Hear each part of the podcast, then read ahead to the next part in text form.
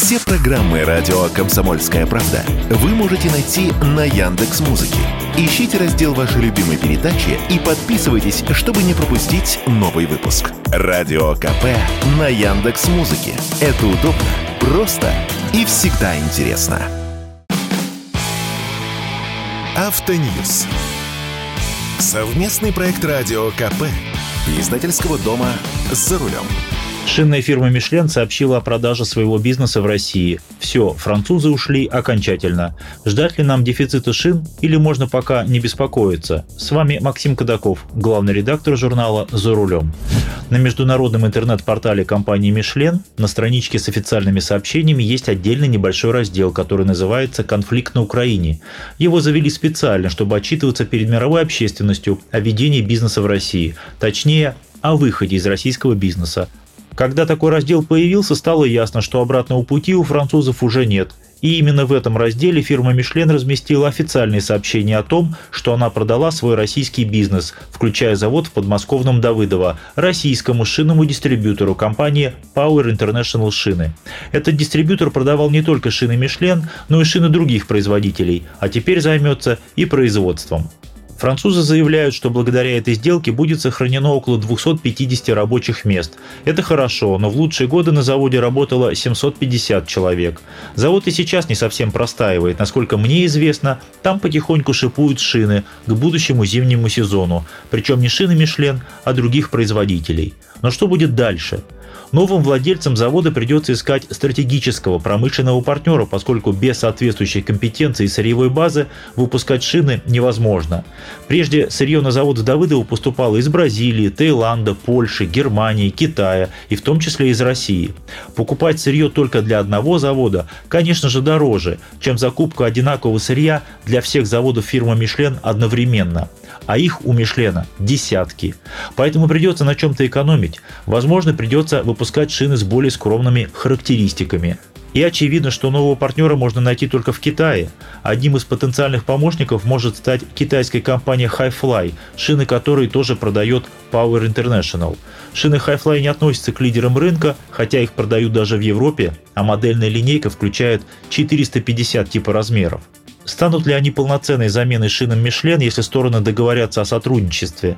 Конечно же нет поскольку шины Мишлен – это, пожалуй, лучшее, что было на рынке, или одно из лучших предложений для тех, кто искал шины топ-уровня. Конечно, без шин Мишлен мы не умрем. Они не играли ключевой роли на российском рынке, поскольку завод в Давыдово выпускал около 2 миллионов шин в год, да еще часть из них отправлял на экспорт, при том, что у нас ежегодно продается 40-50 миллионов автомобильных шин.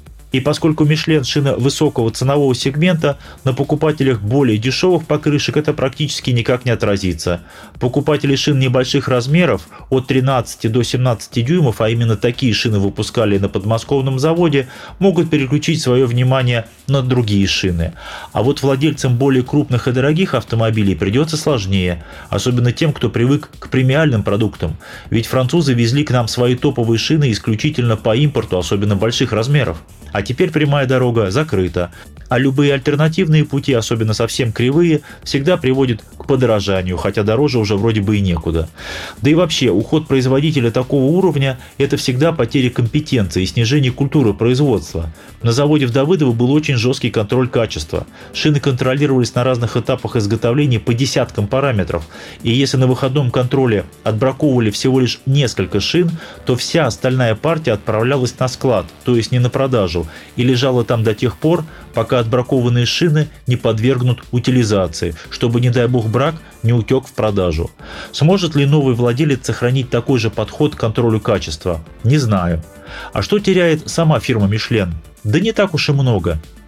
Мишлен один из лидеров мирового шинного рынка, и в мировом масштабе завод в Давыдово давал лишь 1% по объему выпуска и около 2% по прибыли.